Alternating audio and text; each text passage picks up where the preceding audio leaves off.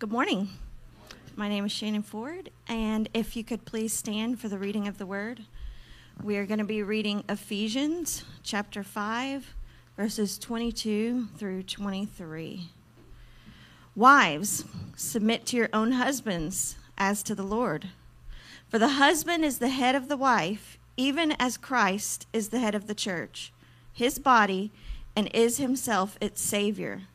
Now, as the church submits to Christ, so also wives should submit in everything to their husbands. Husbands, love your wives as Christ loved the church and gave himself up for her, that he might sanctify her, having cleansed her by the washing of the water with the word, so that he might present the church to himself in splendor, without spot or wrinkle or any such thing, that she might be holy and without blemish. In the same way, husbands should love their wives as their own bodies. He who loves his wife loves himself. For no one ever hated his own flesh, but nourishes and cherishes it, just as Christ does the church. Because we are members of his body. Therefore, a man shall leave his father and mother and hold fast to his wife, and the two shall become one flesh. This mystery is profound and I'm saying that it refers to Christ in the church. However, let each one of you love his wife as himself, and let the wife see that she respects her husband. And so um, this morning I asked Matt if we could do something just a little bit different since um, we're going into uh, him preaching about marriage. If he could come up here and um, we could pray together. And God kind of moved my heart a little bit in some of what um, my prayer to God is this morning uh, as I was getting ready. So this is like completely spontaneous, which is like my nerves are crazy right now. So just bear with me. But, anyways, um, everybody, please bow your heads as we pray. Father God, Matt and I come for you this morning as he prepares to preach what you have to say about marriage. We come to your feet, broken and humbled, God. As we ourselves, being completely open and honest, faced conflict last night late into the morning, which only moved us to see as we went to bed in this morning how dependent we are on your spirit to guide us into harmony with each other. God, we beg, we beg for your mercy over the marriages of our church. We respectfully and thankfully recognize the example that you've given us as your Holy Trinity, a true picture of love and submission towards each other. We're so we so gratefully praise the example as I read in the scripture that Jesus gave us with his church. God, may we, as married couples, come to each other in the same way, willing to have grace and mercy on each other, willing to not only die for one another, but to lay our lives, our desires, our needs, our wants before each other, putting only you first, our spouse second, both before ourselves, God. God, we thank you. As you revealed to me this morning that I was in awe of the fact that as you, God, needing nothing, decided to add flesh to yourself, you've given us this great gift of being able to add flesh to ourselves by being married. And to change, God, change my picture and change our picture of our spouse as only added benefit, added flesh, God. The benefits that Matt brings to me are so great, God, that it's nothing that I should be willing to lay down myself for Him, just as you, Jesus, laid down your life for our church, God. I pray this over everybody, God. I pray that as we leave today, I pray that as we go through this sermon, I pray that we're in constant prayer to you, God, for healing and love and mercy. Please give Matt the words that we need to hear. Please give him the words that open our heart, that soften our heart, God. Please soften our hearts for you, God. And we thank you. Amen. You may be seated.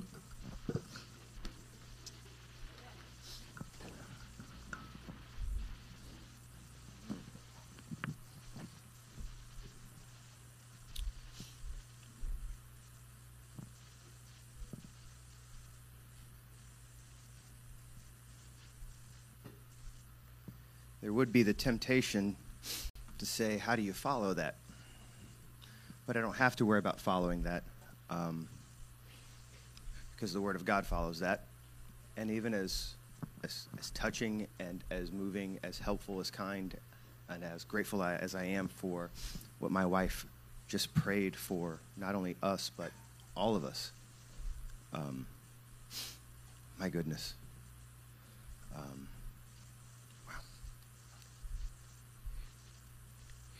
Do you, do you know what doesn't make me a pastor? Do you, do you know what doesn't make me a pastor? Is being a better or smarter or stronger or more capable or more qualified person than you guys. Me, me, my my position as a pastor isn't founded specifically or finally or ultimately on my quality. It's, it's founded on the quality of Christ, his authority to call me to be a pastor. I walk as a pastor, I lead and I serve and I do ministry from, from his quality and from his calling because I can't sustain what I'm supposed to do as a pastor based off of my own quality my own capability. And the same is true for me as a husband. As we're going to see in this passage, husbands are to be the head of their homes, to be leaders, servant leaders to their wives, and if there are children, to their children. And that calling on men to step up, to rise up, and receive and walk in that calling to be a husband, it's not founded in any sort of idea that men are supposed to lead in the home because you're smarter or less emotional, which, by the way, is not true, or sturdier or braver or tougher. I, I'm a pastor and I'm the one called to preach, even though the better one in my marriage prayed and went off stage. She's better than me. I think so. So, just as I'm I'm a pastor not because of what I'm capable of or what is natural to me, good or bad, neither am I a husband and servant leader in my home because of those things either. We're, we've been taking the last several weeks, and we're going to be doing so throughout the rest of this summer in our series uh, looking at what we're calling the gospel traits. These are outward and visible markers in the way that a Christian speaks and behaves that ought to bear evidence. They, they, they ought to serve as testimony, as, as evidentiary material to other people who can see that Christian speaking and acting. It should, it should be an outward and visible marking that indicates, yes, this person really does believe the gospel. They don't just say they believe the gospel, they're not simply a professing Christian, but they are a living Christian. Their life bears out what they claim. I, offered us at the beginning some principle guiding convictions for our series. The things we we've been going over and what we will be going over these are traits that are already ours. If you are a Christian, if you are in Christ, then these are all yours. They belong to you from God. And whether or not you're brand new in your Christian life, if you're a, if you're a baby, these are yours. They're your inheritance. and they are for you to pick up. And if you've been walking with the Lord for decades, these are yours, and they have been all along. Whether at sometimes you've done well with them or not, whether you feel like you are strong or weak in them, these, these are yours. They belong to you. These aren't traits that belong to upper tier, elite level, better Christians and specifically for you, I, I, don't want you to be tempted to believe that this, these traits are something to maybe think about aspiring to. And it's totally, I, I totally get it that maybe Pastor Matt or, or, or, or, Christian or Stewart or, or someone in the church that you admire or, or think really highly of, that th- this is for them to walk in. But like, I mean, this, maybe if someday I can really get my act together as a Christian, maybe I can walk in these. Don't, I want to disabuse you of that, of that notion. This is Christianity. There's no such thing as a Christian who is mediocre versus a Christian who's elite. These are the traits of someone who believes the gospel, and we are all growing in them. And they, these traits apply to every area of our everyday lives. These aren't things that we as Christians do at the church building on Sundays or with our community groups or when we're in religious or holy spaces. These are traits that bear out and show up in your home, at the dining room table, at 1 a.m., when you're having a very hard and confusing conversation with your spouse. These are traits that show up when you're at work or in your car with your friends. These are there is no sacred or secular divide. All of life for the Christian is meant to be holy, for your Father in heaven and your King Jesus and his Spirit are holy, and therefore you are to be holy. These gospel traits. Number three, that Christ is responsible for our perfection so we can focus on practice. What does most practice look like? What does it feel like most of the time when you're practicing? What does it feel like? What does it look like? Failure. That's what practice looks like and feels like as a Christian, as you practice these traits, these are gospel traits, and we have a gospel of grace. So we have a Father, we have a King, we have a, our very own Holy Spirit who is our life and He indwells us.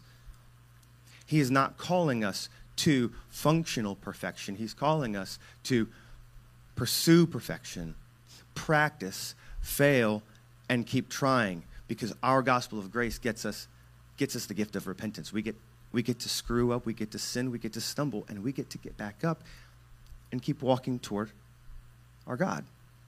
And He doesn't get tired of welcoming us, welcoming us back on our next step after getting up. We commit to the long gospel journey with others, moving in the same direction. That, that would be a very pertinent principle for today, speaking of the gospel trait that we, we're supposed to see in marriage. When, we get married, when you get married, you are making a long term commitment, a covenant to a gospel journey, a long gospel journey. And that, that road is not straight, and the speed limit is not 70. And it's got hills, and it's got curves, it's got chunks of the road missing. Half the time, Georgia DOT has just got your marriage journey like closed down, shut off. You got to wait. And, and apparently, you're, you're driving down that road with a crazy driver who thinks the same about you.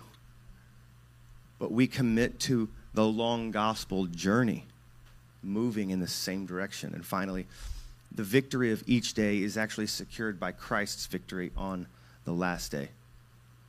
So if if someday this past week was a hard day for you in marriage and it was not good, and you have to tell the truth, it wasn't good.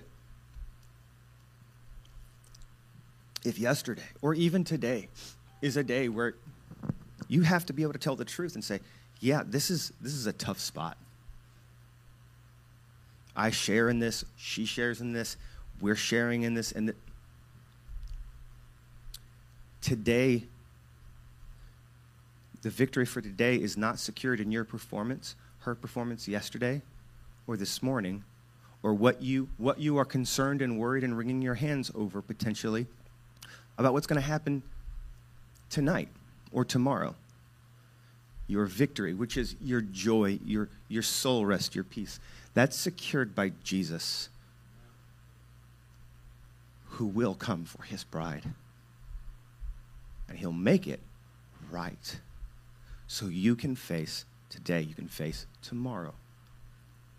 You can face any small or minor victory, you can face any small or major feeling like it's a defeat, some big catastrophic loss. And you can face those. You can go because it's Christ who walks with you and he's leading us. Victory. That's ultimate. So today's gospel trait is concerning what a Christian marriage looks like. Uh, I title my sermons, but I don't normally like publish and tell you the title of today's sermon. But I feel like it's I feel like it's important today.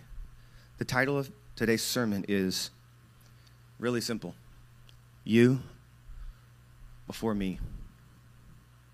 You before me. Here's the big idea.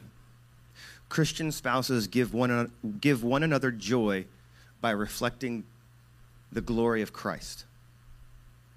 You know, the purpose of your marriage is not for someone to come into your life and make you happy and complete you. That's not the purpose of marriage, not even close.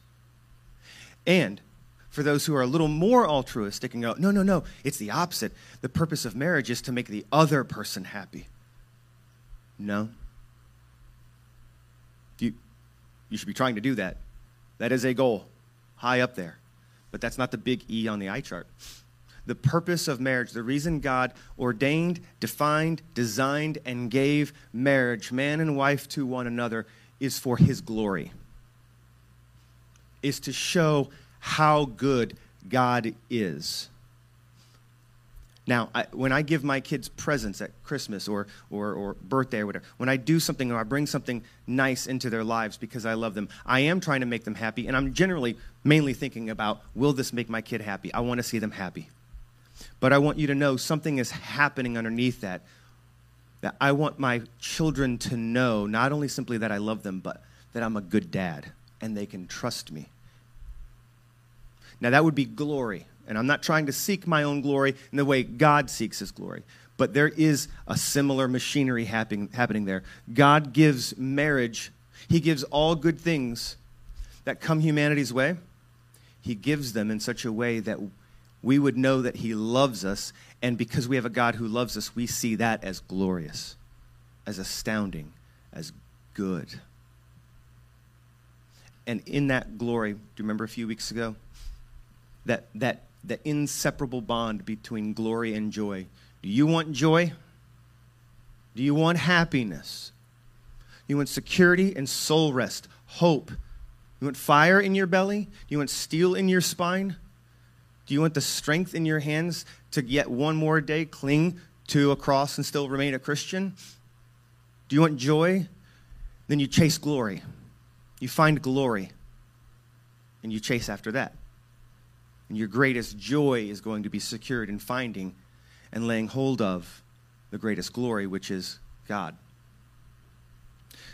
The purpose of your marriage is to glorify God. And in glorifying God, then you are imaging how good Jesus has been to you and trying to show that to this person you're married to. Because if I want to make you happy, if I want to make my wife happy, if I want to, if I want to take care of her, love her, honor her, then I, my, my strategy is to show her and convince her that Jesus loves me and has been kind to me and he forgives me and he'll never give up on me. And he's, he says, Matt, I, I die so that you can live.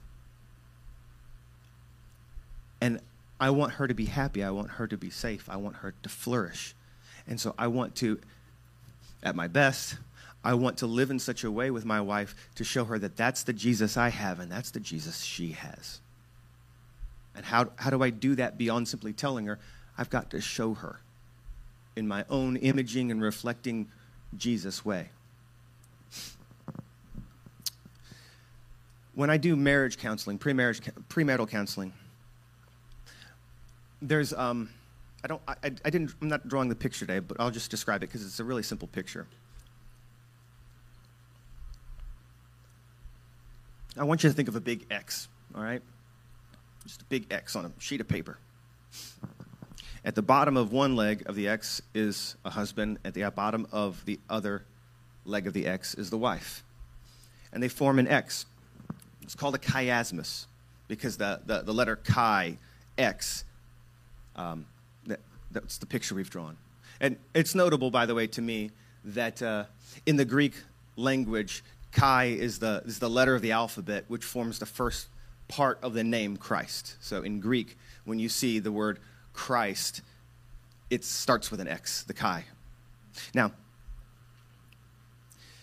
the gospel marriage of this gospel trait of you before me, I want to show you how good Jesus is, how he's been to me, and I want, I want to show you that you have him too, and he loves you too.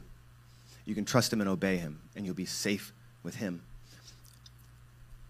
It forms that chiasmus. And here's, here's how this works because, because Jesus is your master, and because the glory of his gospel brings you joy, husband, wife, then your primary posture in your marriage toward your spouse needs to, it, it, it should be communicating that I know how Jesus has loved me. I know how he's faithful to me. I know how he's served me. He who is the only one worthy of, of being served, he has served me. He, he's protected me. He's fighting for me. He's providing for me. And I know he's committed to my good in every possible way. Therefore, I am primarily interested in seeking the same for you. My primary goal in this chiasmus in, in a gospel marriage. My primary goal isn't to please myself, it isn't to secure my own safety, it isn't to make sure that I get my own gain, my own honor, my own goodness, my own protection, my own dignity, my own respect. My gospel aim, my primary goal isn't to seek and secure and make sure I have those things. It's, it's to seek and pursue and fight for her having those things. That's the gospel trait in a husband. That's the gospel trait in a wife.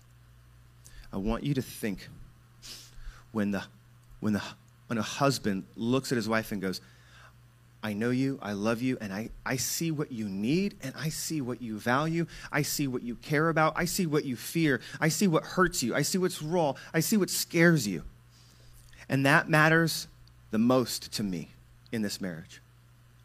And so whether it's physical intimacy in bed, or if it's how the, how the money is handled, or how we're going to order and structure the home, or how we're going to deal with careers or raise our kids.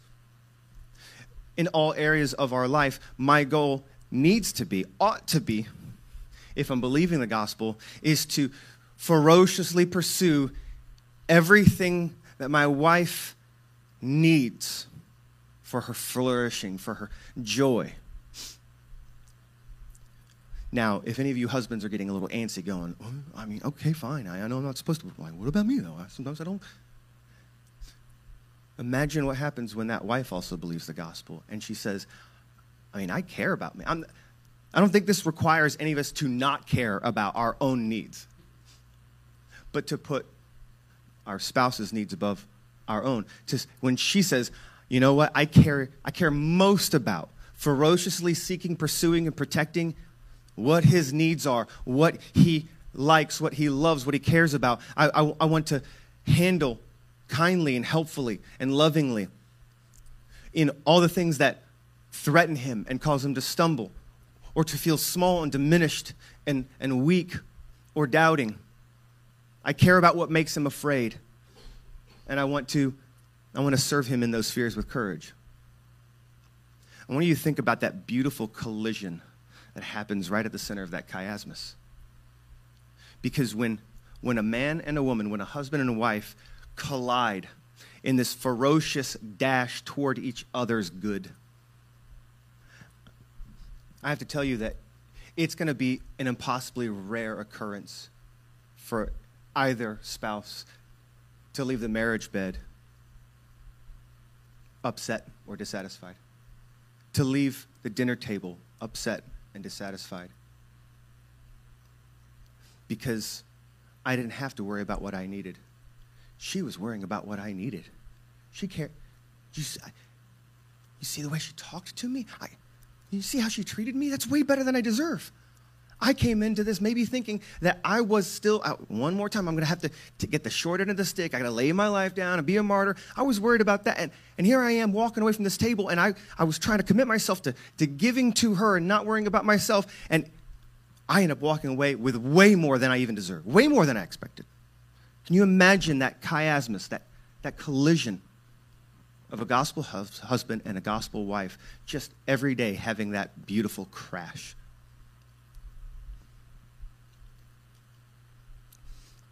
God's purpose for marriage is revealed to anyone who can see into that kind of Christian marriage. That that kind of God is glorious. For the husband and wife, we are to image, to reflect, to paint a picture with our very lives of the relationship between Jesus and his church. The man and wife receive non normative and beyond worldly joy because both are constantly enjoying the glory of Christ's love being aimed at them, and it's coming from the barrel of their spouse at them, which is a joy that the world would find non normative. So that's the gospel trait. It's very simple you before me. The Christian husband says, You before me. Your good before my good. The, the, the Christian wife says, Your good before my good. It's because they're both Christians and they believe the gospel, which tells us that Jesus says, I die so that you live. King of the universe. And I lay my life down for you. And ideally, this honors, this picture, this design, it, it honors and serves and gives to everybody. Everybody benefits. Right? Not just husband and wife, First of all, the most important person who ought to benefit, the, who ought to gain, even though he has nothing to gain because he already owns everything, he already possesses all. But the first person who, it's Christ, he receives proper honor and glory. In the example of a serving spouse, in the grateful eyes of the served spouse, in the eyes of children who have a front row seat to the glory of Jesus being displayed in front of them in their home by their mom and dad, Jesus gets honored the people in your church see the glory of Jesus as he rules over kindly in bringing you joy in your marriage, and Jesus gets honored to the people in your church, in your neighborhood, in your family, extended family, in your friendships. The husband is loved with respect. He's welcomed to live according to the role and purpose that God has given him. He's honored. He's respected with trust. He's cared for. He's encouraged. He's protected. He's supported and he isn't encumbered by doubts about whether or not he ought to lead or if he'll be, he'll be followed. He has freedom. He, he walks in power with a clean conscience and a clear mind. The wife is respected with love. She's respected with love. She's cherished. She's honored. She's treated with dignity. Her wisdom, her God given personality is called upon, is invited, is welcomed. Her God given gifts are identified, cultivated, and liberated to be used in great power. The godly wife ends up empowered and stronger and greater than she could imagine. She's listened to and she's taken seriously and she's trusted. She's protected, encouraged, and she's treated like treasure, because that's what she is. And she feels safe. And no matter where God takes her marriage in this life, she can go with a husband like this. I want you to think of the, the real happiness, the real security and peace this brings in a marriage. And I don't want to paint the picture that a gospel marriage doesn't, doesn't involve sin. Because if I marry you, if I do your premarital counseling, if I do the ceremony, I tell you over and over again in the eight counseling sessions before, and then I say it again a few times during the wedding ceremony, you're adding a sinner to your life. You're adding a sinner to your life.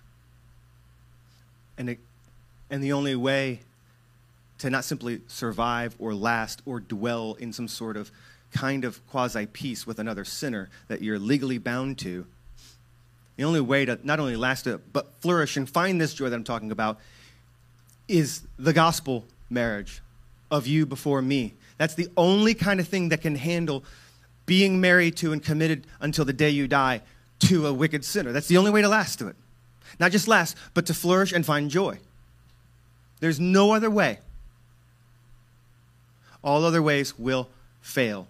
Even if it doesn't end up in a legal divorce or a separation, it will, it will end up with possibly two old people who are roommates and they're cold. And they just, just go to the Golden Corral a lot and eat and don't talk, right? I want you to think how it feels to be in a your good before mine marriage when it comes to sex, when it comes to how we communicate, when it comes to external friendships or money and lifestyle, the order of the home, all of those things. I care less, I do care, but I care less about what I need or what I want. I, I'm trying to care more about what you need and what you want. And that's what we see in Ephesians chapter 5.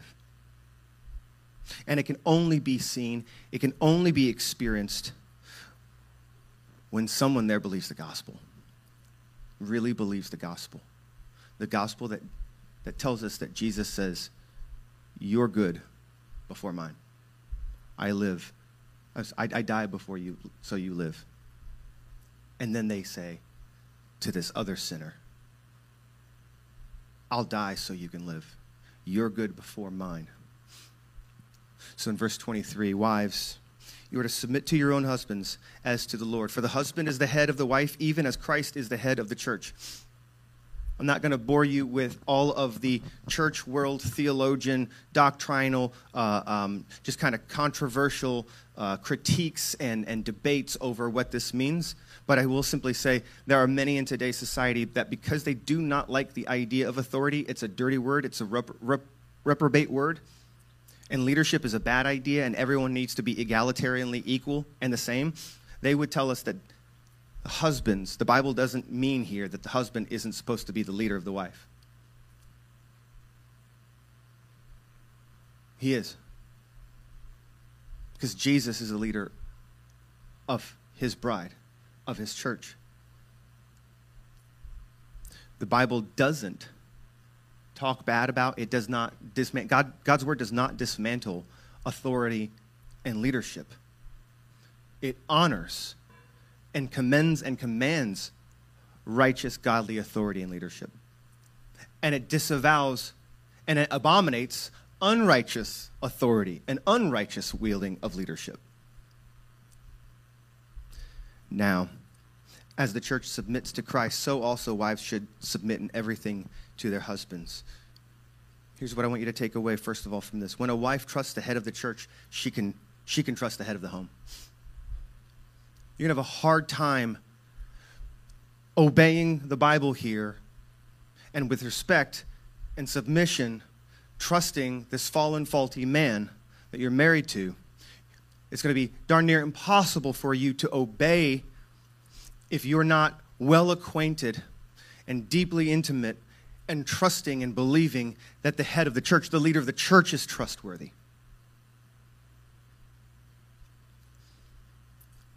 I want to give you a heads up. There are going to be, there, there, when we talk about this, if we're going to do it from the Bible, honestly, there, there are going to be phrases and terms, attitudes that might remind either you here or you listening, that might remind you of like um, kind of quasi conservative American ideals of like the 50s. And I just want to tell you, I don't care what it sounds like. I mean, I care what it sounds like. I'm working hard as a communicator, but because I care what it's. But I don't care what it sounds like, because I. I want you to know I don't care about what American culture was like back in the days of Eisenhower. Back back when we got our husbanding, husbanding and parenting wisdom from from Ward Cleaver. It's from Leave It to Beaver. That's the dad. I don't I don't care I don't I don't care one bit about these good old fashioned traditional values. I don't care. Except and only except and only when they're founded on and are consistent and they submit to the values of Christ in the Bible. I, I, don't, I don't care what the, cult, the culture is kindling and what is cool or a- approvable or on the right side of history today. I mean, we are, we've been hitting the accelerator on the change of how fast the mores and the norms and the values of our society just change. People who used to think they knew the rules of the new version of how we're supposed to think and how we're supposed to act and what is funny and what is not funny and how we should treat people. The people who used to be writing the rules, they're, now they're the ones getting canceled because the rules change fast. I don't care. I, I care about the Word of God because it's timeless and it's timely. Wives, submit to your own husbands as to the Lord. That is a dirty word in our contemporary world, because submission is a dirty word. And authority seems to be a dirty word. And here's why Satan has so corrupted those ideas in this way. Submission now for us, just subterranean in our subconscious, in the, in the subtext of our culture today. Submission must automatically indicate that I'm inferior. And if someone's an authority, if they're the leader, then that must, that must indicate that they're better, they're superior. And that's not God's paradigm. That's not his dynamic. That's not how he does this math. Because that, if that were true, the, the Son perfectly submits to the Father, and Jesus is not inferior to the Father. Jesus is truly and fully, perfectly, everlastingly, infinitely into time and before time, memoriam, history, and into the future forever. He is God, fully God, just as the Father is fully God. And so there's a, there's a hierarchy, there's an economy of how they interact with one another that isn't based on superiority or inferiority. It's based on love, God's loving wisdom. God commands wives to submit to their husbands. Why? Verse 23 For the husband is the head of the wife, even as Christ is the head of the church, his body, and is himself its Savior. The Lord's design, it's established and given to us for our flourishing. When God says, This is how it ought to work, this is how you need to live, this is how you need to think, feel, speak, and act, when He lays that design, when He lays out the laws, those are for our flourishing if, you're, if we're in Christ. He's going, This is what will take you into a life with the most joy, with the most peace, with the most wisdom, with the most clarity, with the most safety of heart, mind, and soul that you can have. Follow me, trust me, obey me. And so, this design for marriage, this pattern is meant to reflect how Jesus is the head of the bride, his church. Jesus is the leader, he's the king, he's the authority, and he intends to show the world that he is king, that he is authority. And he's not simply boss, he's not simply sovereign and in authority, he's good. Many Christians either trip over one or the other side of that. Many Christians have a hard time sitting on one end of the seesaw and recognizing the other side of the seesaw matters equally. Some people have a hard time believing that God is sovereign. They believe He's good, but he, I just, I, just I, I, can't trust Him to be in control of everything and have it handled and work it right. And other people will go, well, I totally believe He's sovereign. He's, he's king. He can do whatever He wants. Our God is in the heavens, and His throne is above the earth, right? But the struggle for, for many of those is, is, is just not to be not, not confident that He's good, that He likes, that He likes me, that He loves me. Oh, I know He's going to do whatever He wants to do. He, he's God. He can do. But I just don't know if He's, he's going to I'm worried that it, I'm going to come to find out that he doesn't like me that much as he does what he's doing. Our God is sovereign and he's good, fully and totally, perfectly good. And so the Christian church family and the Christian home family are meant to be public demonstrations of who Jesus is and what he's like and what he's done and what his promises are. Our marriage is for the glorification of Jesus Christ to our children, to our friends, our neighbors, our church, the community, so that people might see in us, fallen husband and wife, that Jesus really is worth believing in and trusting in. But it's hard for a wife to trust a husband enough to submit, isn't it? So, so listen, Christians are, are the people who are supposed to tell the truth. All right? So, I'm, I'm, one, I'm thankful that no, no woman humorously said, Amen, right? But it's hard. It can be really hard to submit to, to obey, to follow the leadership of your husband. And that could be for a variety of reasons. And often not for a single one of those reasons, but maybe a combination of those reasons. Here's, what, here's some reasons why it might be hard, wives, for you to submit to your husband. One is maybe you've had some bad male leaders in your life before your husband. A bad dad, neglectful or abusive, not present or domineering or a bad husband before this husband, or bad boyfriends, men who only took from you, even though they assured you over and over again that they love you, but they only took from you. And now it's hard to trust this guy. Maybe it's, maybe, this is going to be unpopular, but it's absolutely biblical and it's possible. Maybe, maybe in that moment where it's hard for you to submit, maybe you're experiencing a spirit of selfishness, bossiness, controlling personality. You have a controlling spirit. You just want to be unsubmissive because you are a sinner too. And you're walking in the, in the natural curse that God tells Eve is now hers after the fall. Your desire will be for your husband. And that's, that's not, you're going to want your husband a lot. It's going to be, it means you're going to desire to take your husband's place as leader. You're going to want to control. And here's another reason why it's hard you have a front row seat, wives. You have a front row seat to your husband's sin, his failure, his foolishness.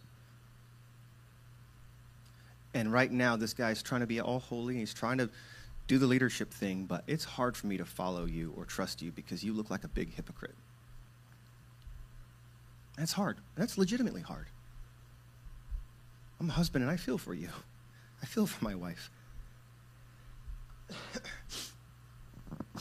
Nevertheless, what's the working motivation God gives to you then? How do you, how do you get through this?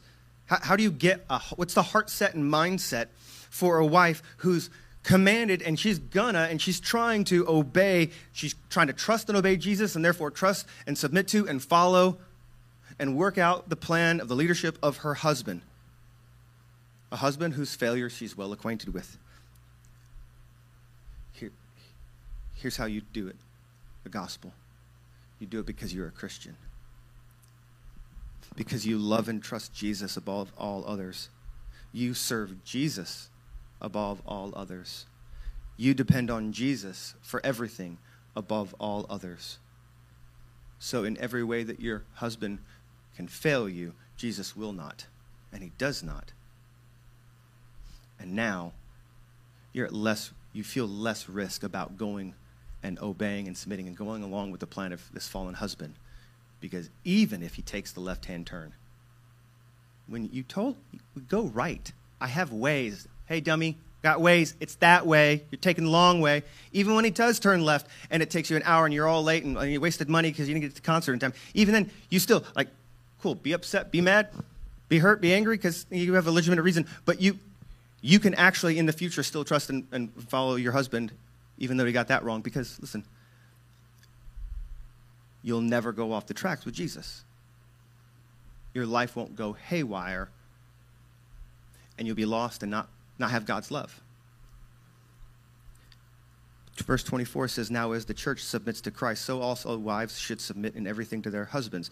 There's a, there's a twin of this teaching, this passage. Anyone find this passage that we're, we're reading and talking about um, uh, familiar? A few months ago, we went through Colossians. It's, it's, it's got a twin in Colossians chapter 3. And, and the, the word in Colossians 3 to the husband, to the wife, to the parents, to the children, to the worker and their job the command over all of them is whatever you do, do it as unto the Lord. You are serving Christ. Colossians 3 24.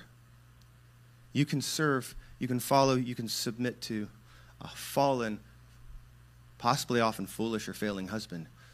Because as you serve your husband, you're, you're actually serving Christ. And Christ will honor your service, especially especially when this husband is unworthy, especially when he's not perfect. When you honor who God honors, you honor God. When you obey God's commands, you honor God. When you trust God's design, you honor God. So when a wife trusts the head of the church, she can trust the head of the home. Because your submission, wives, especially to your faulty husband, is empowered by submission to Jesus above that husband. And the basis, the foundation for your submission to your husband is not ultimately founded on how competent and how right and how holy and righteous he is.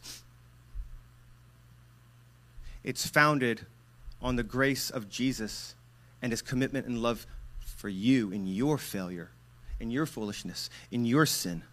And he doesn't give up on you. And now, because you have that from him, you can give that to this husband. You can give that to him. You can forgive him. You can still honor him. So you don't need a perfect husband. You don't need a perfect man in your life because you already have one. His name is Christ. What you need is a repentant husband. And you want to do everything you can to cultivate the soil in the marriage so that this dude finds it easy to repent. He's not scared. He's not worried. He's not apprehensive about having to eat crow and apologize or fess up or say sorry or I screwed up. He, because he's seen this pattern before, he knows that that is a safe place in this marriage, and you've, you've cleared the way for him to repent and welcome him and, and hug him and, and trust him with, open, with an open spirit and open heart to, to reconcile. And he still has a place with you, and he can still lead you, and you still love him, and you'll follow him. You want to help him by make, clearing the ground in the marriage and making wide open spaces for this man to feel safe and confident to repent and say, Sorry, I really screwed up. I should have listened to you. The wife who believes that Jesus died so she can live can now tell a falling, failing, foolish husband, I'm still seeking your good before my own. I want to just take a couple seconds. Let, us get real functional, real practical. What does that? What might this sort of thing, this for the gospel woman, with this gospel doctrine of you before me, what might that look like or not look like? One, it doesn't mean you submit to your husband in anything that he says, because you serve the Lord, you reverence the Lord, wives. Your purpose, your goal, your strategy, the command to you is to reverence, to honor Jesus, and you can't honor Jesus in sin. So, submit to your husbands. In what? What's that word? Everything. But not sin. You actually honor your husband by refusing to join him in sin. And it doesn't matter how mad or angry or accusing or manipulative he gets because you won't join him or do the sinful thing. You're actually honoring him and honoring and reverencing Christ. Number two, it doesn't mean you agree with everything your husband thinks or says or wants to do. Your life is meant to reverence Christ. So, in, in, in I'm going to tell you, wives, there is a way. It is absolutely possible. In fact, I'm, I'm telling you, it would be preferable for a wife to show her submission to the authority and leadership of her husband by speaking up with clarity, with humility, with patience, with grace, with mercy, and not just with the words you use, but the attitude and facial expression and when you do it and who you do it in front of, but to tell him, I'll just give Shannon some words here, right? Uh, I'll, just hypothetical. You don't have to say it, but I'm just like, here's the hypothetical. I, let's say I just want to do something dumb. It's, it's well intentioned, but I'm, I'm going to do something dumb. It's not going to be good for our family, even though I think so. I think it's good. And so here's what her submission looks like is to come and say, you know what, listen, Matt, I see what you're doing. I, I, I believe you've been praying. I believe you're trying to put some thought into this. You're a smart man. I admire you and love you, right? And I love it when you take the initiative and put plans together for our family. I love it when you do that. But I, I don't have peace in my spirit on this one. I have some concerns. Before you pull the trigger, can we talk about this tonight, like today? But before, I just, I have, I have some disagreement. I don't think this is a good idea. I want to lay that in front of you. I want you to hear me. I want you to trust me. Even if you end up still deciding, I just, I just want to know that I'm heard. I want you, let me help, let me help you. Help me help you. That's submission. You honor your husband by, in a humble, kind, and maybe even firm and respectful way, going, No, no, no, no, no, no, no, no, no, please don't. That's not wise. That's not good. That's sinful. Maybe there might be a better way. Can I help? Would you let me help? That would be submission. It would totally be submission. It's not loving to keep quiet if you see your leader in error. Gospel submission of a wife doesn't mean you become a mindless, thoughtless coquette, just a girl with a just airhead and whatever my husband says, he's so smart, I'm so dumb. No, uh-uh. That's, that's moronic, and that's not anywhere in the scriptures. Your disagreement needs to be constrained as an act of loving, humble submission because when you disagree with your husband and you try to help him with this plan or these decisions that he's making, that's you if your heart is to go i'm seeking his good before mine and i know that to him to be a it's important to him that he's a good leader and that he's effective and powerful and useful. I know it would make him sad and hurt and embarrassed and ashamed to realize and recognize that he's wrecked the whole thing and because i'm putting his good before my own I'm actually going to come in submission to ask him, don't, don't do it yet. I'd like to help, please, right? This is wrong. That's dumb. Please don't do that, right? It also means that you trust him. It means that you trust him, which again is hard. You, you understand what trust is, right? Here's my working definition of trust. It's not very tweetable. Trust is when you free someone, you give them freedom, you give them permission to, to do something or say something that's going to affect you in a way that either you're frightened of or you don't like. You're going to let them do or say something that you're worried is going to, you might even be convinced it's going to affect me in a negative way. It might bring me pain physical, mental, emotional, spiritual. But I have a deep conviction that this person loves me, and even if they do or say something here that's going to hurt me, I'm going to stick to my conviction that they love me and they're not bringing me that pain because they hate me. I'm convicted that they love me and they're for my good. And so, if I've got cancer, I'll let them bring the knife up to me.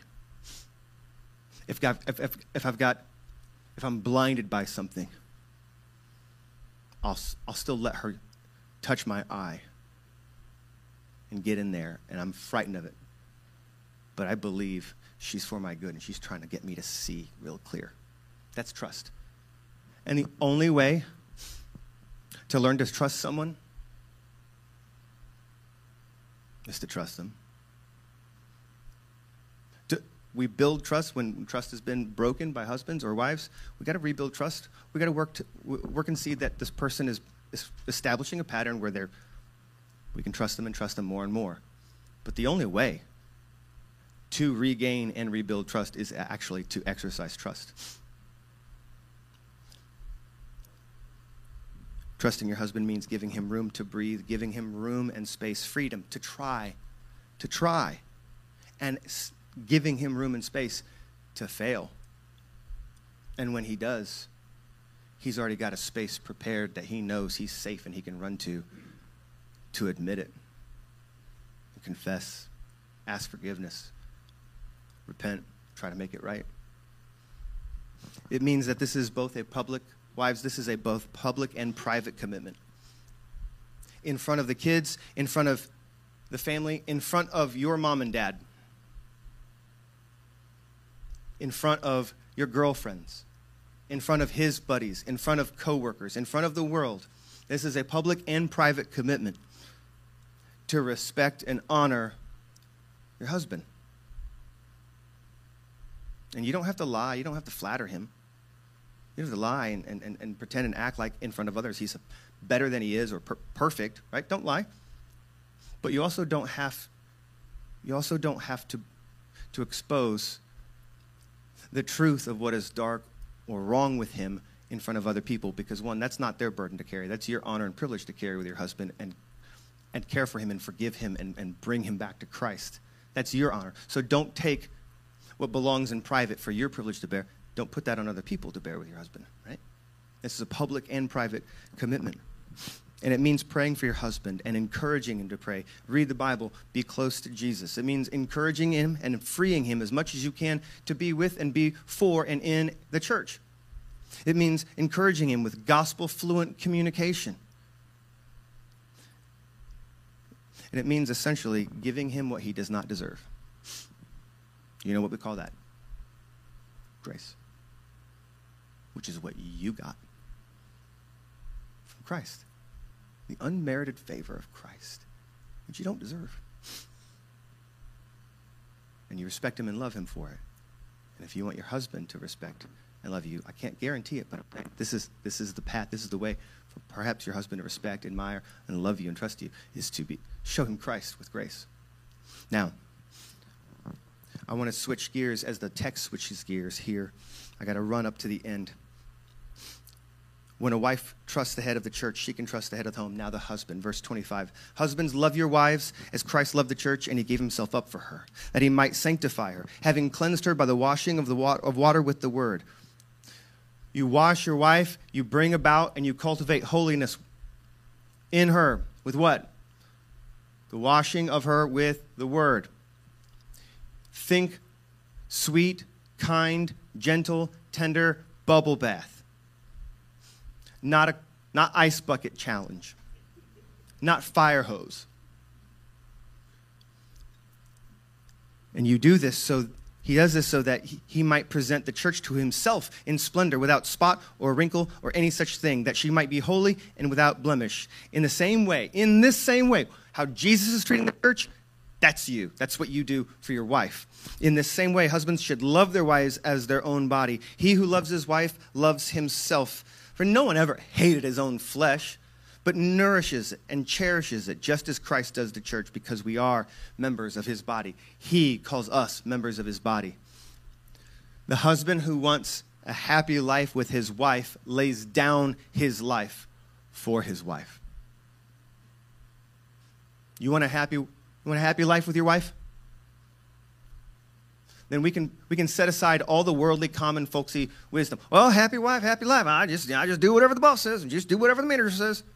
That may be a joke, but that may also be a joke revealing that you are indeed abdicating your responsibility of leadership to care for, protect, and guide and shepherd your wife. And you've abdicated responsibility and you're sinning against your wife, and now she has to lead because you won't. But we covered up with a little joke, right? We can, yeah, well, yeah, as long as she's happy in the bedroom, then happy life, right? We can put that stuff away. You want a happy life with your wife? Then you lay down your life for your wife.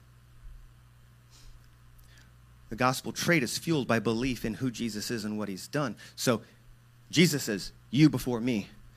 I die so you live. That's our pattern the pinnacle of the glory of Jesus. It's, it's found in Philippians 2. It says that the King of the universe, with his limitless worthiness and his limitless glory, he laid down his life for the unworthy.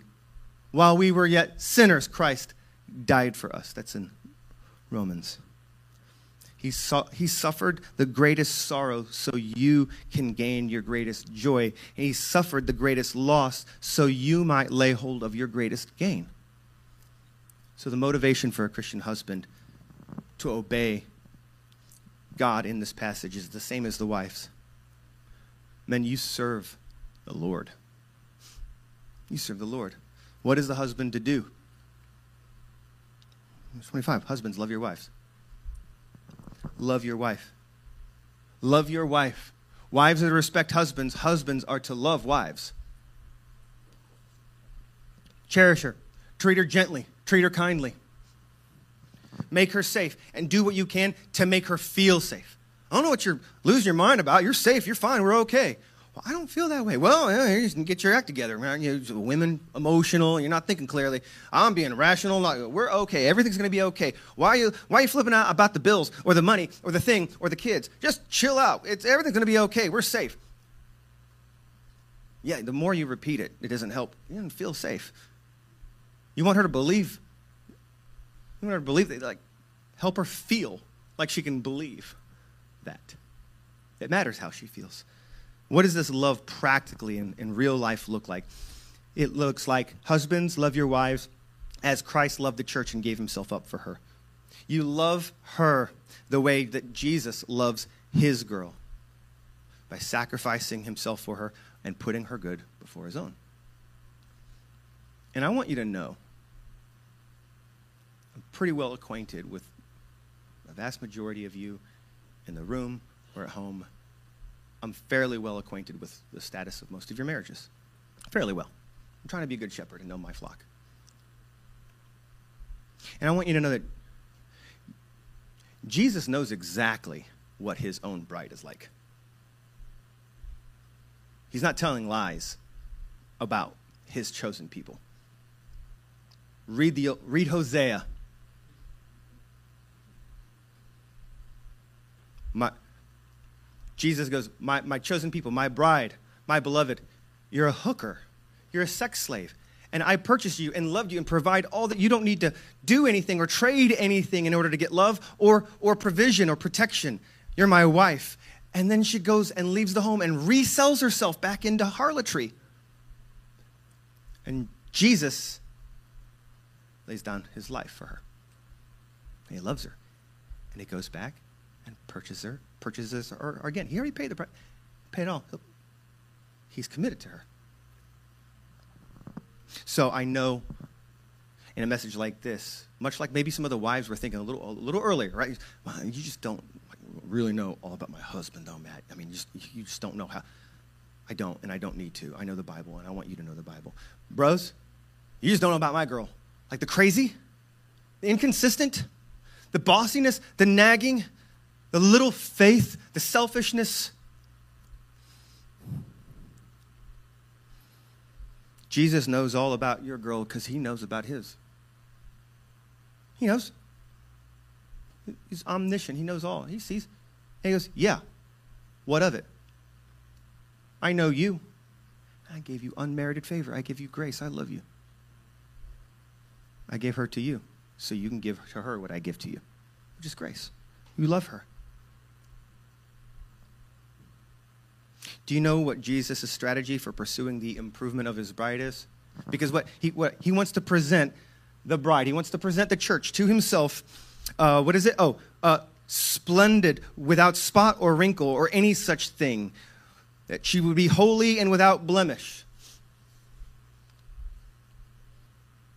Do, how do we apply that?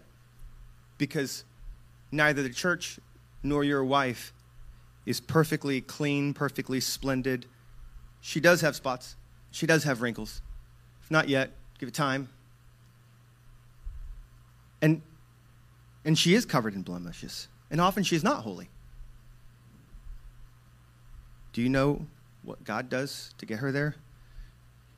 He dies for her. He lays himself down for her. He hurts, he suffers for her.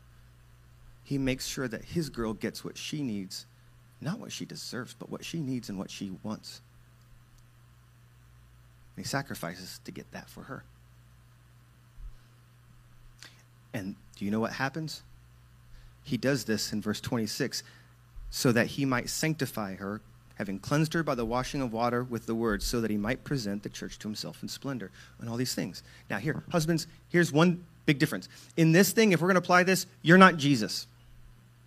You are the leader of the home like Jesus is the leader of everything, but you're not Jesus. Because that would lead you to some wild, heretical, unhelpful, destructive implications about the way you're supposed to live your life. Because now, if you're Jesus, Jesus is infallible, you are fallible, but now you're not allowed to be questioned or disagreed with. Your word goes, this is what I say. You're not Jesus. And she can't follow that.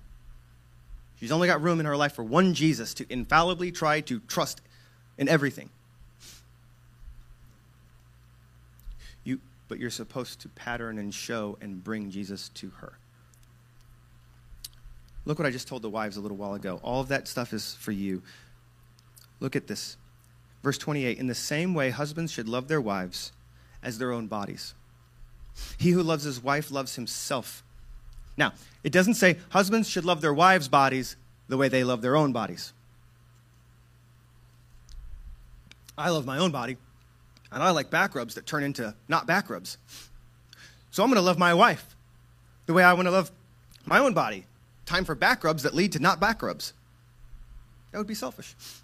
Right? It's not about the body. Love your wife. Love everything about her as though she was your own flesh. You cut your arm and ow, you hold it to your body and protect it instantaneously. It's instinctual. You can't help it. It's your body and you want to protect it. Got hurt. So she's hurt. You go, oh, mine. You're okay. This hurts. You, you got cut, but I'm hurting with you. I'm going to protect. I'm going to watch out for you. And in mind, heart, and soul. Love her the way you would love your own body. He who loves his wife loves himself. Now, if there's any way that God would tell you, here's how to love yourself, love her.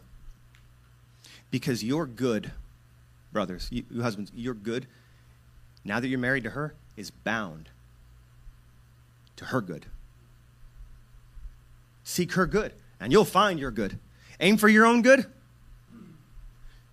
you will find unhappiness, and you'll find it quickly. But if you aim for her good, you're far, far, far, far more, far more likely by the grace of God to receive your good, because your good is bound to hers. Do you want your husbands? Do you want your dignity respected and honored? And you respect and honor her dignity. Do you want your needs met, your interests cared about? Then meet her needs and care about her interests. I come home from a long day at work and I just don't want to hear her yammer about her job or, or what happened at the house. Oh, I'm just tired. Give me time. Why don't you, why don't you crucify yourself and suffer and listen to your wife because she might not have gotten to talk to an adult all day long, and the one adult she gets to talk to is apparently her best friend, and she loves you and she wants to talk to you. I'm preaching to me. I'm preaching to many of you. You want her in a place. Do you want her in a place where she supports you and takes care of you? Then put her in that place where she can support you and care for you. I want you to see what happens in Jesus' paradigm his highest and most important goal is for his glory to be seen and therefore enjoyed. He reveals his glory to those he loves because he wants to make them, make them happy. His fallen, sinful people, that's us. We don't see his glory, though. It's there, but we don't recognize it. And not only do we not recognize it, we don't even want it. The Bible says over and over again, just Romans 3, for instance, no one wants God, no one chases after him, no one sees him, no one cares about him. And if, if, if we know about him, we hate him. We insult him.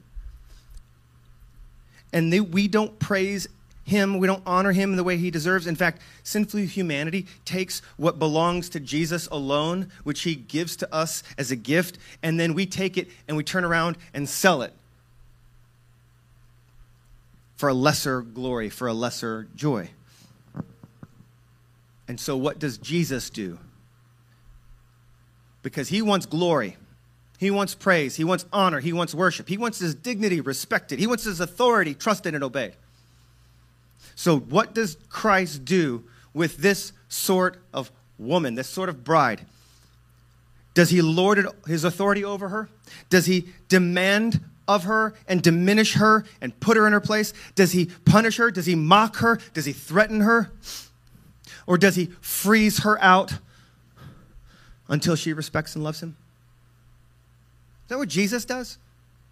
No. Do you know how he secures his glory and his honor and his, the obedience from his bride? He puts his greatest act of glory on display for her. You're not seeing my glory. I'll show you my glory. I'll go low so you can go high. I will die so you live. I'll put your good before mine. I'll suffer for it.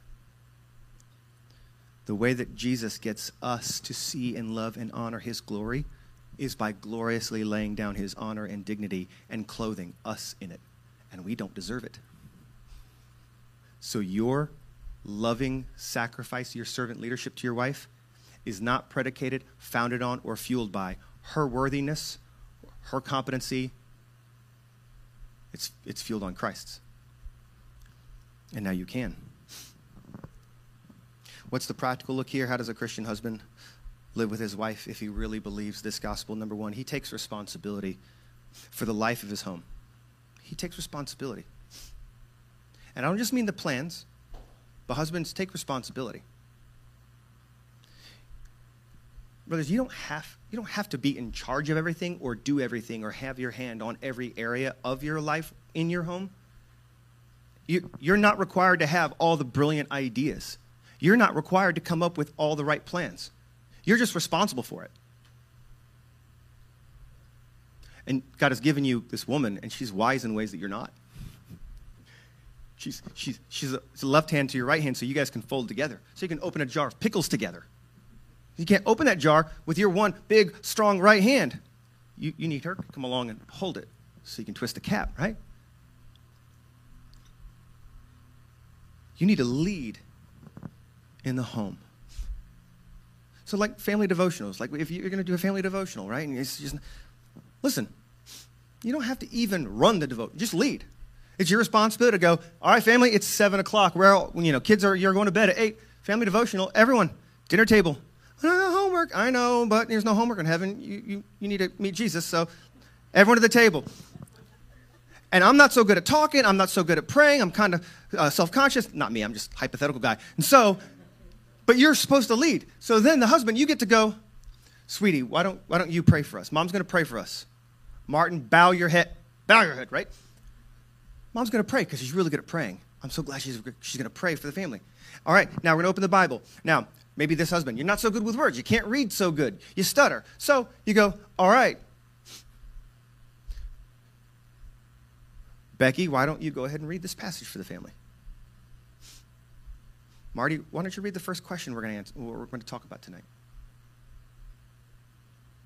Valencia, why don't you why don't you close us out and pray, pray, pray for us? You just got to lead. You don't have to do it all, and you don't have to have all the smart. What are we going to do about the house? Blah blah blah. We got to figure out this mortgage and these tax bill. Blah blah blah. You sit down and you lead your wife in that discussion. You sit down. All right. I'm I'm not good with numbers. That's me for in real life. I'm not good with numbers show me what the numbers are, interpret them for me, help me understand, and then I need some ideas. I need you, I need you to tell me what you think we should do. I got no clue. Do you know what me doing that is? That's leadership. I'm leading. And I'm calling upon her power and wisdom in a way that honors and, and dignifies her and shows her love. Number two, he takes initiative for the future of his home. So Listen, taking responsibility doesn't mean just leading over the home and making the plans, but also means taking, taking responsibility for messes you didn't make. Right? Here's my temptation. I know many of you run into this too. You suffer under this, and we all need to repent, brothers. You come home, you've been working, I'm the one who works, I bring home money, I do all this stuff, blah, blah, blah, all this. You come home, and there's a mess, right? Three kids are on fire, there's a dog, and it's one leg missing, and your wife is crying mascara and, and, and, you come home, he's like, you got to help me and do this. I, I need you, I just need you to take care. And you, you, go, I don't know why you're mad at me. I don't know why you're getting on to me. I didn't, make, I didn't cause this mess. You, you guys are crazy. You guys, you guys all did this. I'm handling my responsibilities. Why should I get, you made this mess. Jesus shows up and finds the mess that he didn't cause. And he takes responsibility for it. He leads. He takes responsibility for problems that he didn't cause. And he takes initiative for the future of his home. You need to think about the future. You need to pray about the future. You need to sit and think. You need to pray. You need to talk to God yourself. And you need to spend time doing that with your wife as well and go, let's talk about the future of our family. What should we be like? What should we become like? What, uh, what, what should our family life look like in one year, three years? What, what does God want us to want to be like and, and do? You need to take responsibility for that. You don't need, you're not responsible for determining all of those things. You're responsible for leading toward the future and getting her help, which might even be a greater comp- contribution than what you can come up with with ideas. That's great. God bless you. You're a lucky guy. You're a smart wife. Number three, he accepts the honor of being the lead repenter. The gospel husband who believes the gospel, he, he takes on the privilege of being the lead repenter. It's your responsibility, husbands, to not abdicate and neglect that and set that responsibility on your wife, but to take up the privilege of being the lead model in repentance. Showing your wife and your kids that Jesus' way really is best. And how do I convince them that Jesus' way really is best? I'll put, I'll put skin in the game. I'll put my money where my mouth is. I'm sorry, I really messed up. I'm, i sinned. That, I was way off. And I shouldn't have talked to you like that. I should not have done that. Or I should have done this and I did not. I failed and I am so sorry. And I don't want to be like that. And I want, I want to not be like that. I want to repent and I want to, I want to do what I'm supposed to do toward you. And I wronged you. Please forgive me. And if I can, I want to try to make it right. If you'll let me, I want to make it right in any way I can. That's how you convince a wife that she can trust Jesus, that his way really is best and this gospel's true. That's how you convince your kids that they can trust Jesus with, the, with their sin, is by trusting him with your sin in front of them, with them, to them. You be the lead repenter. To not require her to apologize first. Well, you know, I'm not going to say that. She, you know, this time she's the one who really started this, you know. It's not, it's not the passive aggressive roll over in bed because, you know, you're not supposed to let the sun go down on, on your anger. Saying, roll over. You know what? Uh, for my part, I'm sorry for today's argument. You know, I'm sorry for my 10% that I contributed to it. Oh, before I go to sleep, is there anything you, you want to say to me? No, that's, that's not genuine. That's not honest. It's not Christ like. It's to say, I'm sorry for my part small or big, I'm small. I, am sorry, and I, I need forgiveness. Remember, he uses all of his authority to bless his wife. Every bit of authority, all the leadership God has given you, all the freedom, the responsibility, the authority for you to be the person in the home to go, all right, this is what we're doing, this is when we're doing it. Everyone needs to do what I've just said. Follow me. Submit. All of that is given to you to bless them and not bless yourself. You use it to bless yourself, you will not be blessed. You use it to bless them, you will be blessed. Because no man hates his own body. You serve your wife by leading. So you wear a towel and you get on your knees and you beckon her with authority to take a seat in front of you so you can wash her feet. So, verse 31 Therefore, a man shall leave his father and mother and hold fast to his wife. The two shall become one flesh, which is what Shannon prayed this morning. This mystery is profound. And Paul says, I'm saying that the mystery of marriage is a significant, profound, important mystery. And I'm, he's saying it's not a mystery anymore. Marriage, the picture of man and wife, is meant to refer to Christ and the church. However, let each one of you love his wife as himself, and let the wife see that she respects her husband. Ultimately, a Christian marriage is marked by that evidence put on display between a husband and wife. You before me. And I'm going to bring you joy by showing you Christ's glory. I want more than my own independent good and safety and flourishing. I want yours more than mine, and I want mine, but I want it more than you. That we're one flesh, loving one another, unified, giving of who we are and what we have for the good of the other, which is my own good.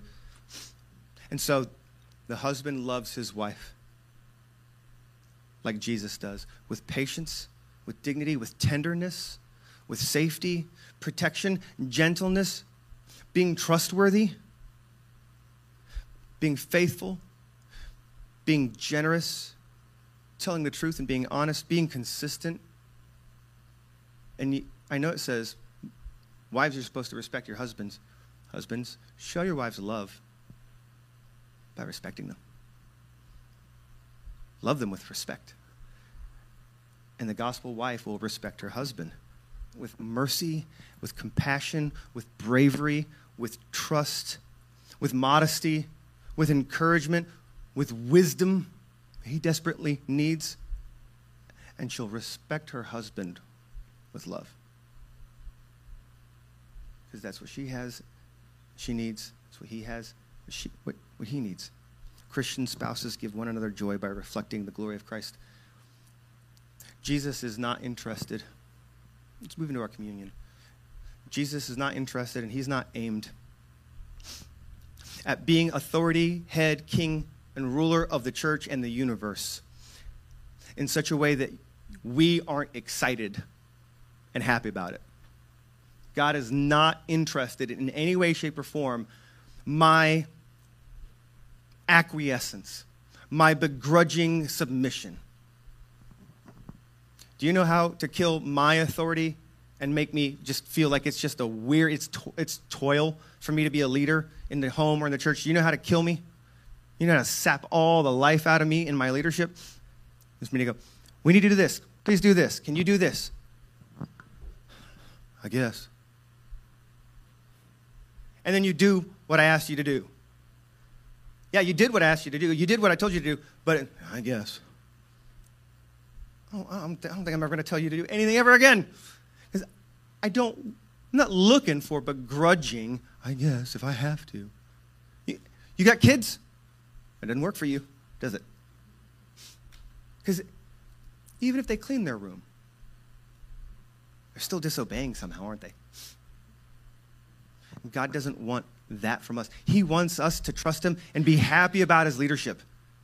He doesn't want to have to command, command, command. He wants to welcome and invite us, and we go, Yes, of course I will do that. You're so good, you're so powerful, and you love me so well. So, as we take communion, we want to have the kind of relationship with the Lord and see that played out on our lives to be a husband who goes, I'm, I'm leading and this is what we're doing.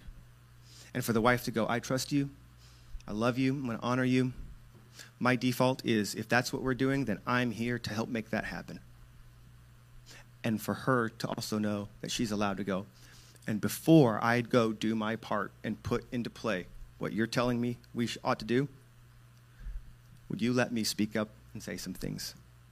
Offer some alternatives. And he goes, We're not moving until you're on board. Talk to me. They're both submitting, and yet there's still leadership and there's still submission. This is purchased for us by Christ. The husband and wife now become one flesh. And you get husband and wife one flesh because Christ's flesh was pierced. So in our communion, we have this picture, this lesson of the gospel whether you are husband or wife or you are single, divorced or widowed, wherever you stand. This is the picture of what Christ does and is and how he feels about you and what he wants for you. That bread, this wafer, the top of the little container, that is Christ's body, and it was broken and crushed under the wrath of God that you, you and I are worthy of and deserve. And that juice, that red juice represents his blood, which cleanses us of the shame and the guilt and the humiliation that we ought to be wearing. But we don't have to because we're clean now. And it's all done by Christ because he loves us. And he shows us his glory. And when we see that, when we believe that, when we walk in that and live that, we find our joy. I want you to Bow your heads, close your eyes. When you come up in a second to take communion, I want you to come and take hold of your joy. I want this to be an opportunity, if your spouse is here, to take communion together as one flesh and to pray for one another's good, to commit to one another's good in a way that honors and glorifies Jesus and brings you both joy. And if that means there needs to be some repentance, then at least let that start here in communion. If there needs to be some release of forgiveness or bitterness, let that start here at communion today. If there's honor and kindness and encouragement that has been far too long in coming and you've been meaning to say it or share it and honor them, love them, a kind, good, godly, loving word. Let that start in communion. So as you honor this spouse, you honor God, because that's who you're really honoring is God. After I'm done praying, you'll come up, you'll take communion. You can give in our offering and tithe box in the back, or you can go on your phone, you can give a, on our website. It's an act of worship, and then we'll sing and worship too. Let's pray.